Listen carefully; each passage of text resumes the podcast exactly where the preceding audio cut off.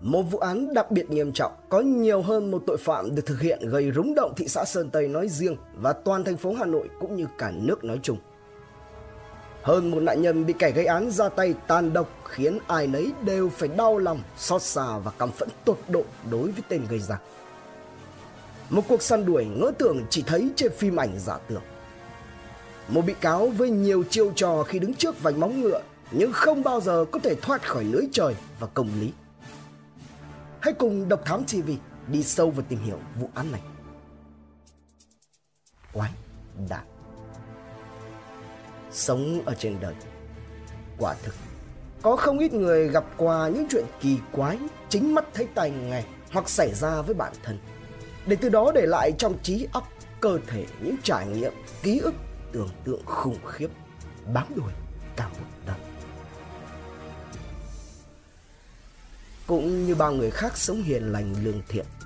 Ông Nguyễn Văn Sĩ, 64 tuổi Hành nghề thợ cắt tóc trú tại thôn Cổ Liễn, xã Cổ Đông, thị xã Sơn Tây, thành phố Hà Nội. Cũng từng gặp phải một chuyện thật sự ám ảnh Vô cùng quái đản và đầy kinh sợ. Để rồi sau này Ông mới biết chính mình đã chạm trán ác quỷ vào đầu giờ chiều một ngày cuối tháng 7 năm 2012 Để nói đến chuyện này Phải ngược lại từ sáng ngày hôm đó. Và xuất phát điểm cũng không phải là nơi mà ông sự có mặt Đó là vào khoảng 9 giờ 30 phút sáng ngày 29 tháng 7 năm 2012. Khu vực phường Mễ Trì, quận Nam Từ Liêm, thành phố Hà Nội, khi đó là xã Mễ Trì, Từ Liêm, có một đám cưới được tổ chức. Đám ấy có một người nam thanh niên đi hơn chục cây số để đến tham dự, chung vui cho em gái của một người bạn. Suốt từ lúc có mặt, người đàn ông này uống rất nhiều bia rượu, chúc tụng loạn xạ cả lên. Thấy gã đã ngà ngà say, mọi người mới mỗi người một câu khuyên nên ra về Thiếu đầu cái dịp nâng ly cơ chứ. Nghe một lúc cũng vùi tay Người này nghe lời mọi người chào tạm biệt, Rồi ra ngoài lấy xe về. Ấy, nhưng lạ thành Gã không đi cái đường mà gã đến, Mà lại đi đường khác. Chẳng biết đầu óc của người này tính toán như thế nào. Cứ thế vít ga con xe Honda Airblade đỏ đèn tinh tươm mà gia đình mới sắm sửa vài bữa trước. Lao đi vun vút theo cái hướng rời khỏi Mỹ Đình. Rẽ vào đại lộ Thăng Long đi thị xã Sơn Tây. Dọc đường đi, Thấy có người bán ổi dạo đứng ở ven vỉa hè, Gã mới tập vào. Ra điều lật khật sờ mó rồi bảo người bán cân cho 2 kg, Hết 50.000 đồng. Trong lúc người bán loay hoay vừa chọn hàng, Vừa cân, vừa lấy túi đựng, Thì ở phía đối diện Lợi dụng sự sơ hở. Vì khách mua hàng ổi ấy Nhẹ nhàng thó luôn con sắc lẹm dùng để gọt hoa quả của chủ quán, Rồi lại ung dung cho túi ổi lên xe mà phóng đi không rõ có phải là người bán ổi phát hiện ra bị mất đồ nên buông lời đùa sảng trách móc hay không. Mà cái người đàn ông kia vừa mới rời đi được một lúc thì đã ngã cái quạch, cả người lẫn cả xe lê lết giữa đường. Áo thì vừa bẩn vừa rách đã đành, giày cũng há mõm, rách dưới loang lổ. Thế nhưng chưa hết, tức mình, gã đàn ông cởi luôn áo với giày vứt lại ở ven đường. ấy thế mà trời vẫn chưa ngừng hành đâu. Gã đạp phải mảnh thủy tinh có trên mặt đường chân rướm ra những vệt đỏ thẫm. Vừa đau, vừa bực, lại xây sầm mặt mày. Gã leo lên xe phóng đi tiếp. Cứ thế gã như vô định xuôi theo lòng đường. Đến đoạn ngã tư lục quân thuộc địa phận xã cổ đông thị xã sơn tây. Nghe chừng là trong người mệt mỏi, gã mới xách xe, do hỏi một số nhà người dân ở ven đường cho phép được vào nhà nghỉ ngơi, nhưng liên tục nhận lại là những cái lắc đầu. Mãi đến đoạn thôn cổ liễn, gã đàn ông này mới gặp được ông sĩ Ông sĩ bình thường thì mở quán tại nhà. Thấy có người thanh niên không áo, không mũ, không giày dép Lại còn rơm rớm khắp cả người. Phóng trên con Airblade mới mới như trôi giạt Thế nên thấy thương. Mở lòng tốt cho kẻ này vào nhà nghỉ chân. Ngồi ở bậc cửa Trò chuyện đôi câu. Gã bảo ông sĩ rằng mình mới bị tai nạn Quể oải quá. Mở miệng xì thuốc làm. Ông sĩ nói không có. Gã chuyển sang xin điếu thuốc lá hút tạm Câu được câu trăng. Ông sĩ cũng thấy giúp người là cái chuyện tốt. Thế nên bảo tên này cứ ngồi lại đó mà nghỉ ngơi đi. Bao giờ đi được tiếp thì đi. Đến khi ông sĩ mài cắt tóc cho khách, Quay qua quay lại, Vừa mới vụt một cái đã không thấy bóng dáng gã đàn ông kia đâu. Khi có một người lang giềng ngồi đó bảo với ông sĩ là vào xem sao, Bởi người này vừa mới vào trong nhà, Thì ông sĩ vẫn nghĩ rằng anh ta đi vào sân giếng Tìm nước rửa chân tay. Nghĩ rồi ông sĩ cũng đi tới sân giếng, Nhưng lại không thấy đang mơ hồ tự hỏi rằng người này bỏ đi đâu được. Trong khi xe máy thì vẫn còn cắm chìa đẩy ở sân thế này. Thì trên đường quay trở ra Ông Sĩ giật mình. Thấy cửa phòng ngủ của hai vợ chồng anh con trai chốt trong. Trưa nay lại chỉ có mình cô con dâu là ngủ trong đó. Ông Sĩ cất tiếng gọi Nặng có, nhẹ có. Đáp lại ông Chỉ là một bầu không khí tĩnh mịch Im ắng đến nghẹt thở. Không thể chậm trễ hơn nữa Ông Sĩ vội vàng đi tìm lấy chìa khóa sơ cua Mở cửa phòng bước vào. Thì đã thấy cái tên quái đản kia vén màn Lột con bo vứt dưới sàn nhà, Còn hắn ta thì leo lên giường nằm, Đập hờ chiếc chăn ngang bụng. Ông Sĩ leo lên giường, Lột chân ra thì thấy cái tên kia chân chuồng như nhộng. Ông liền đuổi hắn đi dọc Thậm chí gã này còn ngỏ ý với ông Sĩ là cho hắn nằm nhờ, Hết bao nhiêu tiền thì hắn sẽ trả. Nói hết nước hết cái, Chỉ cho đến khi ông Sĩ buông lời đe dọa Rằng nếu như hắn ta không mau cút khỏi Thì ông sẽ đi báo công an. Nghe đến đây cái tên âm hồn kia mới chịu buông tha cho bố con ông Sĩ. Mặc quần vào, Rồi tiện chân thì đi luôn cả một đôi dép lê màu vàng của vợ ông Sĩ. Vẫn đầu chân, thân không mảnh vải Mà phóng đi không một lần ngoảnh lại. Ra đến đường, Tên này phi vào nhà ông Vọng ở gần đó, Hỏi đường đi tới trạm xá.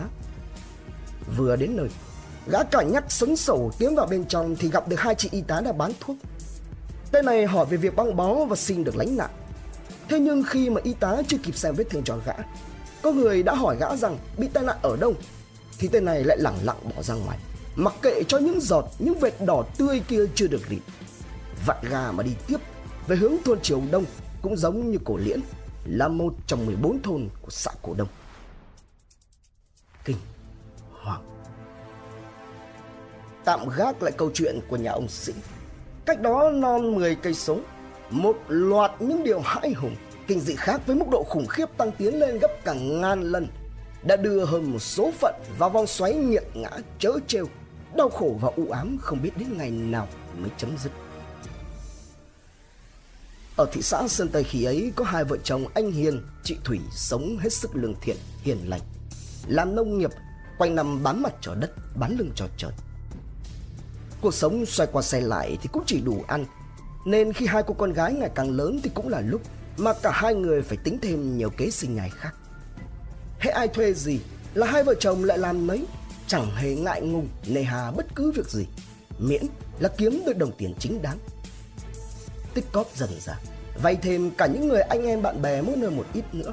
Hai vợ chồng Thủy hiện nay mới đủ vốn để mở lấy cho mình một gian hàng vật tư nông nghiệp Tục tặc bán qua ngày, lời đồng rau đồng trắng. Hai cô con gái của nhà ấy thì ngoan lắm. Cô em là Hà, rất đáng yêu, lém lỉnh. Mấy bốn tuổi đã biết tíu tít khoe hàng xóm rằng mình biết viết chữ O và sắp được đi mẫu giáo. Thậm chí còn ấp ủ cái mơ ước được trở thành người mẫu nữa cơ. Cô chị là Ly, 8 tuổi. Vừa chăm học lại biết trông em, phụ giúp bố mẹ việc nhà. Thế nhưng, một tai ương kinh hoàng đã ập xuống cả gia đình hạnh phúc ấy. Đến nỗi dù là trong mơ thì cũng chẳng bao giờ có bất cứ một ai có thể tưởng tượng ra được. Vào tầm giữa chiều ngày 29 tháng 7 năm 2012 Anh Khuất Văn Phương, Anh ruột của anh Hiền, Nhà ở sát vách, Thấy có người trong thôn thông tin rằng Ở phía trước cửa hàng vật tư nhà anh Hiền Có dựng một chiếc xe Airblade đỏ đen Trông mới mới, Hay còn cắm chìa khóa ở cổ chưa rút.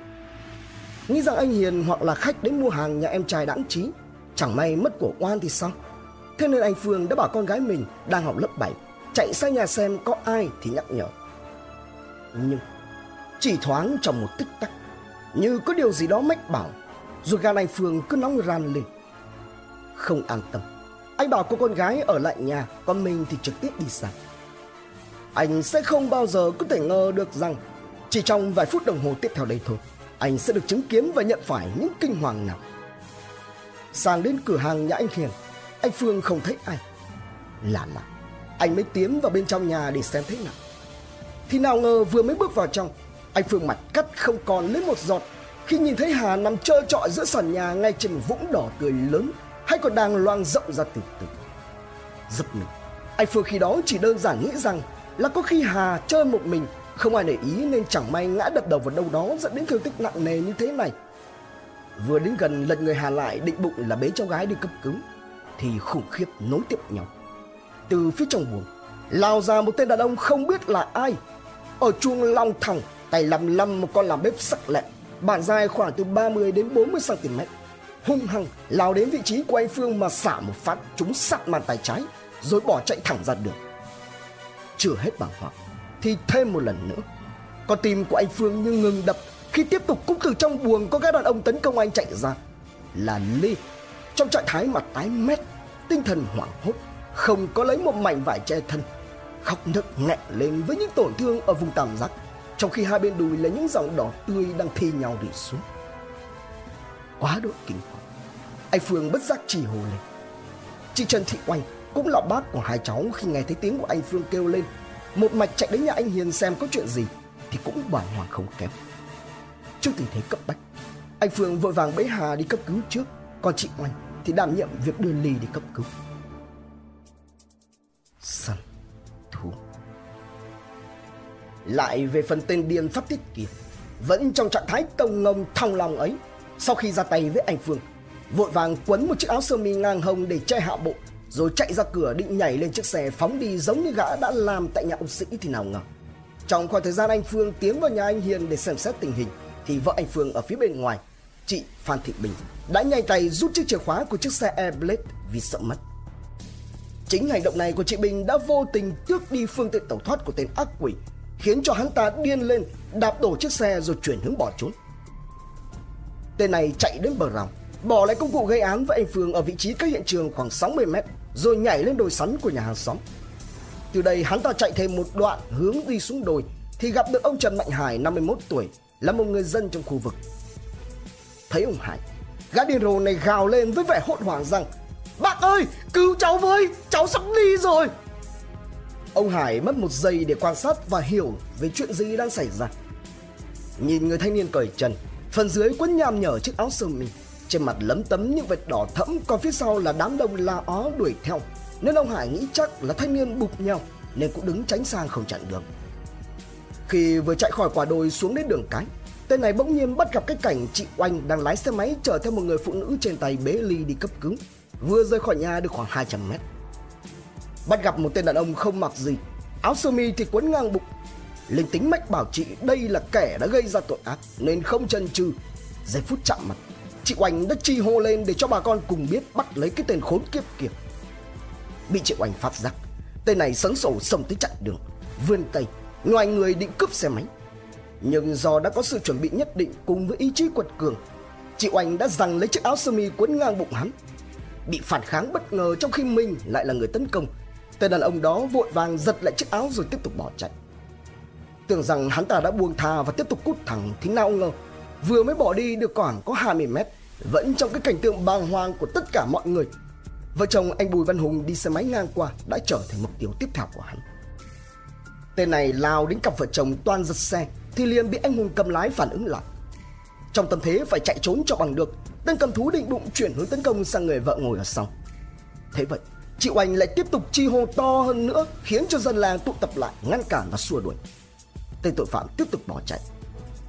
Ngay ở cái thời điểm buông tha cho chiếc xe máy của vợ chồng anh Hùng, thấy có một chiếc xe ô tô đi ngược chiều đang mở kính ghế sau. Do gặp phải đám đông nên bắt đầu giảm tốc chậm chậm thì hắn ta liền chớp lấy cơ hội bám vào trần xe rồi đu người nhảy vào ghế sau.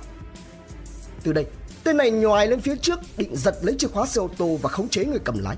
Nhưng rất may là anh tài xế 36 tuổi đã kịp phản ứng, tắt máy, rút chìa khóa và nhanh tay mở cửa bỏ ra ngoài. Thế là hết đường chạy. Chiếc xe ô tô đó không khác gì giống một cái hộp giam hắn lại. Phía bên ngoài là đông đảo bà con nhân dân đang vây hãm, bịt sạch mọi lối thoát và tên này thì chỉ còn cách cố thủ bên trong xe Vùng vẫy Giống như một con thú hoang độc ác bị xa bẫy. Một con cá độc bị mắc cạn vậy. Rất nhanh sau đó Cơ quan công an và lực lượng chức năng đã lập tức có mặt tại hiện trường Nơi bắt sống con cầm thú. Ngay sau khi bị bắt Nhân thân của tên tội phạm đã nhanh chóng được làm rõ. Hắn là Đặng Trần Hoài Sinh năm 1986 Trú tại phường Dương Nội, quận Hà Đông, thành phố Hà Nội. Hoài là con thứ hai trong một hộ thuộc hàng khá giả có nhà cao cửa rộng. Từ lúc Hoài trưởng thành đến ngày Hoài bị bắt, mẹ Hoài với tất cả tình yêu thương và trách nhiệm của một người mẹ cũng đã tạo dựng cho Hoài nhiều công việc để có thể nuôi sống được bản thân. Sau khi cưới vợ cho con trai, bà cũng cắt đất một mảnh liên thổ ở sát nhà cho vợ chồng Hoài để làm nhà riêng, hỗ trợ thêm tiền để xây dựng tổ ấm và làm tất cả những gì tốt nhất dành cho đứa con trai mà bà nhất mực yêu thương. Hoài học hết lớp 12, sau đó bươn trải qua nhiều nghề để kiếm sống, từ thợ xẻ đá ốp lát, phụ xe cho đến dàn dựng phụ dựng sân khấu hay là thợ hàn kết sắt giúp việc cho anh trai ruột. Hoài hiện tại là lao động tự do, chưa có tiền án tiền sự, hàng ngày phụ giúp cùng với gia đình làm công việc kinh doanh gia cầm ở chợ, đổ mối nội tạng và thịt gia cầm cho các hàng ăn ở khu vực Mỹ Đình. Không có các biểu hiện chờ bời trác táng, thoa hóa xuống cấp về mặt đạo đức hay lối sống. Hoài mới lập gia đình không lâu, được hơn một tháng thì vợ mang bầu. Nhưng điều đặc biệt và đau lòng hơn nữa đó là vợ Hoài, chị Nguyễn Thị Trúc. Vừa hạ sinh đứa con đầu lòng với Hoài chỉ vỏn vẹn được 15 ngày trước khi Hoài gây án. Trong cuộc sống thường ngày, Hoài hiện ra là một con người quần quật làm việc, không ngớt tay chân, hết mực yêu thương vợ con và cư xử lành mạnh đối với bà con lối xóm. Do đó khi có thông tin về Đặng Trần Hoài gây án, nhiều người đã không tin đó là sự thật. Khi mà lực lượng công an và người dân địa phương mở cửa xe ô tô mà Hoài cố thủ bên trong để áp giải hắn ta về trụ sở Ủy ban nhân dân xã Cổ Đông, Hoài đã dở ra một loạt các chiêu trò. Đầu tiên vừa mới ra khỏi xe ô tô mà hắn trèo vào, Hoài lập tức bổ chửng như chúng phải gió, lăn ra đường làm cho nhiều người phải khiêng hắn lên xe. Còn trên đường áp giải, Hoài lại tiếp tục diễn, thể hiện cái biểu cảm bản thân như sắp thăng thiên, đòi phải được đưa đi chiếu chụp tại các bệnh viện ở trung tâm thành phố Hà Nội. Dù vậy, các cán bộ chiến sĩ vẫn hết sức bình tĩnh. Hoài được đưa cho quần đùi và áo chống nắng để mặc che thân. Sau đó, cơ quan công an đưa hắn vào bệnh viện quân y 105 để khám toàn diện và xác định rằng chỉ bị thương nhẹ ở phần đầu gối do vấp ngã khi bỏ chạy. Đến tận khi chui vào thùng của chiếc xe ô tô đặc trùng để về trại tạm giam của công an thành phố Hà Nội, thì Hoài vẫn cố ngoái đầu lại nhờ một người cán bộ công an nhắn giúp cho vợ mình rằng hãy giữ gìn sức khỏe và yên tâm nuôi con. chia buồn về các nạn nhân do vết thương quá nặng nên Hà đã chút hơi thở cuối cùng ngay trên đường đi cấp cứu. Qua khám nghiệm, phát hiện rằng Hà đã bị tên Hoài ra tay cũng cùng với công cụ gây án giống như khi hắn ta ra tay với anh Phương, xuống cả chục nhát ghê rợn lên vùng mặt, cổ, vai, khiến em bị thương tích trầm trọng, không qua khỏi cơn nguy kịch. Ngay trong đêm, sau khi khám nghiệm, Hà đã được người thân đưa về nhà và tổ chức mai táng lúc 1 giờ sáng ngày 30 tháng 7. Cho dù trời ngày hôm đó mưa rất to, nhưng vẫn có tới cả trăm người hàng xóm, họ hàng đến để chia buồn với gia đình anh Hiền, chị Thủy. Niềm mơ ước được trở thành người mẫu và chỉ ít ngày nữa thôi được đi học để biết thêm mặt chữ của Hà đã vĩnh viễn phải gác lại. Ai cũng đau xót khổ nguội. Anh chị phải chia ra. Anh thì vào viện với con lớn, còn chị thì ở nhà để lo hậu sự cho con út. Về phần Linh, trong quá trình đưa đi cấp cứu, em vẫn cố gắng hết sức tỉnh táo và không quên dặn dò người thân rằng quần bò của tên yêu dâu xanh kia khi hắn cởi ra vẫn còn hãy vứt ở góc nhà, tuyệt đối không được quên. Sau đó em được tiến hành cấp cứu và chữa trị kịp thời trong tình trạng tổn thương nặng nề, bị giờ chó đôi bại thú tính, rách toàn bộ, phải tiến hành phẫu thuật khâu trong hơn một giờ đồng hồ và chăm sóc sức khỏe đặc biệt. Sau một tuần điều trị tại bệnh viện phụ sản, tinh thần của Ly đã tốt hơn. Song cô bé 8 tuổi vẫn phải sống trong sự hoang loạn. Nhiều đêm em vẫn giật mình khóc và nhắc đến chuyện động trời đã xảy ra. Đến tận khi hồi phục sức khỏe và tỉnh táo trở lại, Ly lúc ấy vẫn một mực liên tục hỏi thăm về tình hình sức khỏe của em gái. Sợ rằng nếu như em biết được sự thật rằng Hà đã không còn, có thể khiến Ly thêm cú sốc nữa không thể chịu đựng nổi. Gia đình đã phải nói dối Ly về việc Hà chỉ bị thương nhẹ thôi vì hiện tại thì đang điều trị tại bệnh viện. Nhưng việc ấy thì cũng rất khó khăn, đặc biệt là đối với một cô bé thông minh như linh. Em hỏi tại sao rằng Hà bị như vậy, bố lại không chăm mà suốt ngày ở viện với em. Rồi kể từ ngày nằm viện, sao không thấy mẹ vào chăm sóc cũng như là gọi điện hỏi thăm em? Có một lần, em gọi điện về nhà Chị Thủy nghe con nói chuyện qua điện thoại mà bật khóc nhưng chị đã phải kìm lòng Nói dối rằng đó là tiếng của một người phụ nữ phát ra từ phía tivi Thế nhưng Có một sự thật Mà ai cũng chăn trở rằng Không biết sau này khi ra viện rồi Khi em phải đối mặt với sự thật Thì sẽ ra sao đây? Rồi cả những ám ảnh trong cái buổi chiều định mệnh ngày hôm đó Thì cho đến khi nào mới thoát khỏi được tâm trí em? Một tuần sau khi xảy ra vụ án, chị Thủy vẫn nằm bệt giường. Người phụ nữ 30 tuổi, đôi mắt thâm quầng, chẳng thiết ăn uống. Miệng thì liên tục lầm bầm một mình. Ngày cũng như đêm chị liên tục gào khóc đòi mọi người phải đi tìm hà về. Do cú sốc quá lớn thế nên chị ngất lên ngất xuống khiến cho gia đình phải mời bác sĩ vào chuyển nước. Hễ cứ thấy có ai đến thắp hương cho con gái chị lại không cầm được nước mắt trước những mất mát của gia đình anh hiền chị thủy đang phải gánh chịu. Ít ngày sau đó, lực lượng công an thị xã sơn tây đã cùng với một số doanh nghiệp, ngân hàng trên địa bàn tổ chức đến nhà thăm hỏi, chia buồn, động viên và trao sổ tiết kiệm. Thậm chí một chủ doanh nghiệp nọ chuyên kinh doanh xe khách chất lượng cao ở phường trung sơn trầm, thị xã sơn tây còn đưa ra lời hứa hẹn. Trong thời gian tới sẽ cố gắng hết sức tạo điều kiện cho hai vợ chồng anh chị về công ty để làm việc để có được mức thu nhập tốt và ổn định hơn. Hy vọng rằng việc làm này sẽ phần nào xoa dịu được nỗi đau không gì có thể đong đếm được của gia đình.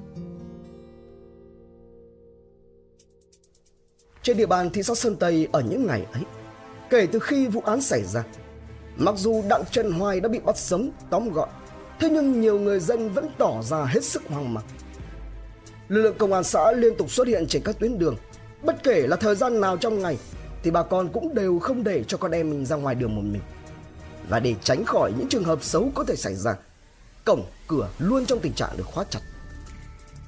Cũng trong khoảng thời gian này, hồ sơ vụ án đang gấp rút được hoàn thiện một cách nhanh nhất và sẽ được đưa ra xử điểm. Trong khi đó, những ngày đầu bị tạm giữ tại cơ quan công an, thì Đặng Trần Hoài lại liên tục tỏ ra hết sức lì lợm chối cãi toàn bộ hành vi dã thú vi phạm pháp luật đã thực hiện vào chiều ngày 29 tháng 7. Bên cạnh đó, cũng có giả thuyết được đưa ra rằng Hoài đã uống phải một loại thuốc hoặc độc dược nào đó đã bỏ vào bia rượu của Hoài tại đám cưới. Thực hư như thế nào? Tại sao Đặng Trần Hoài lại có mặt tại nhà anh Hiền, chị Thủy? Quá trình gây án ra sao? Có những trắc trở gì trên con đường tìm kiếm công lý? Bản án nào sẽ được tuyên. Đón xem phần 2 tại Độc Thám TV. Trân trọng cảm ơn quý khán thính giả đã theo dõi. Subscribe, ấn chuông đăng ký để cập nhật những video mới nhất. Like, share, chia sẻ tới nhiều người hơn. Comment những suy nghĩ, ý kiến, bình luận của bạn hay những gợi ý, đóng góp để chúng tôi được hoàn thiện hơn. Độc Thám TV, hai ngày một số vào lúc 21 giờ. Nguồn tham khảo và tổng hợp Công an Nhân dân Online An ninh thủ đô, VN Express, Công lý, Tuổi trẻ, Tiềm phong cùng nhiều nguồn khác từ Internet. Độc Thám TV